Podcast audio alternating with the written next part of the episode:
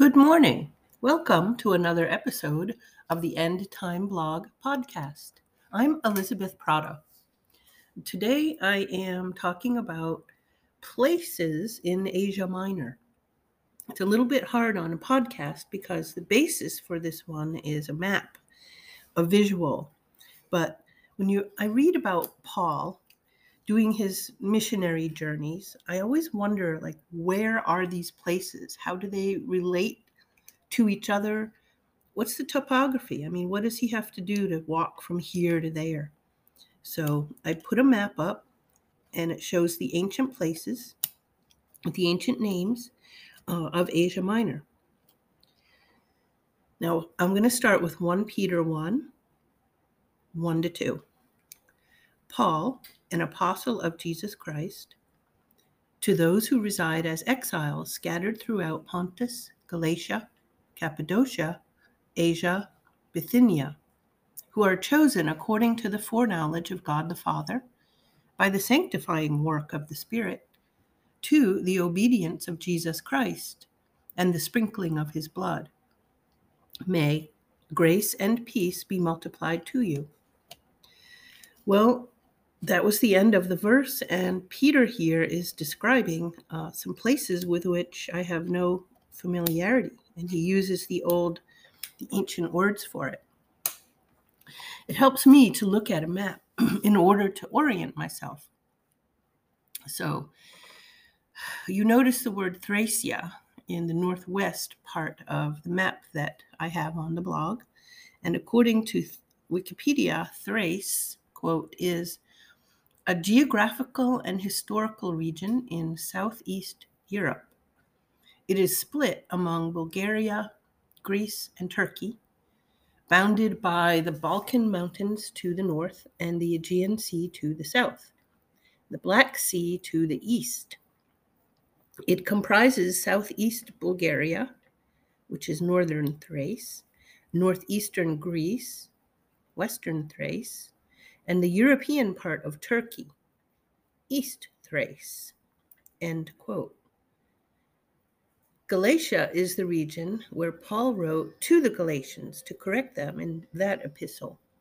Now, on the map, notice in the eastern part, the location of the Tigris and the Euphrates, those mighty rivers.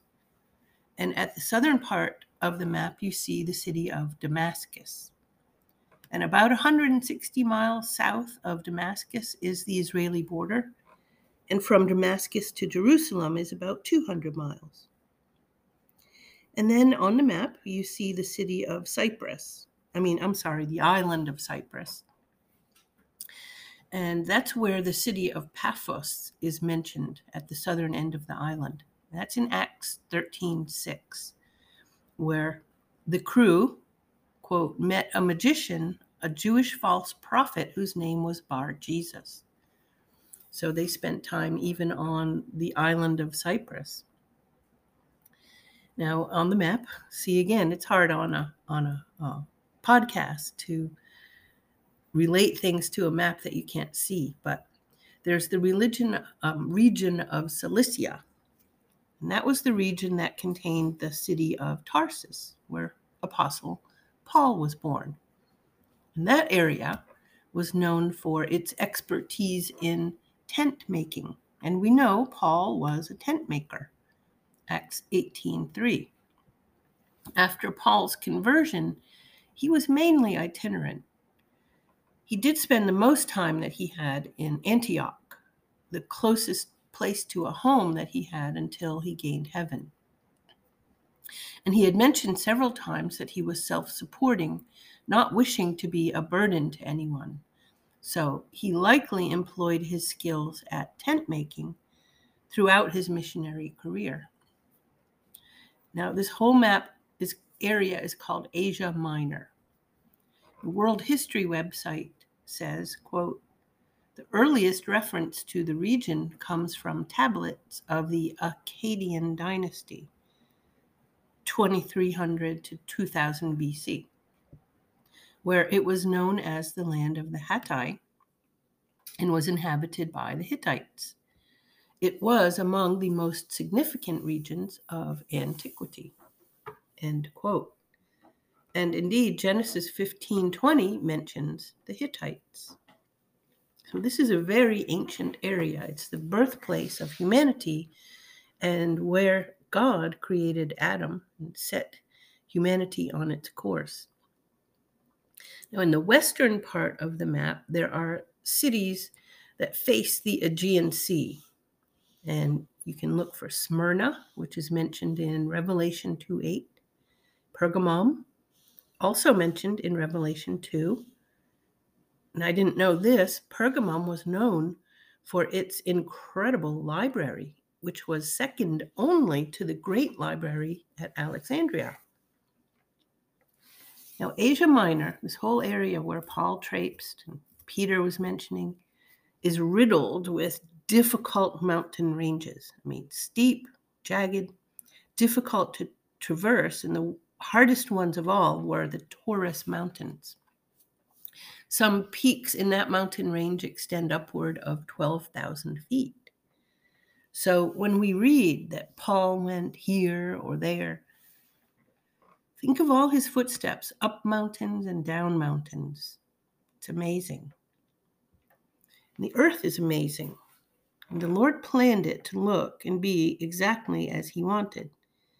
When the flood happened, much of the earth's topography was changed. Mountains formed upward, seas and lakes filled in. And when the events of Revelation occur, it's sort of an uncreation from that standpoint. It's a return of the topography to what it was before the flood. Mountains will flatten, islands will flee away, and so on.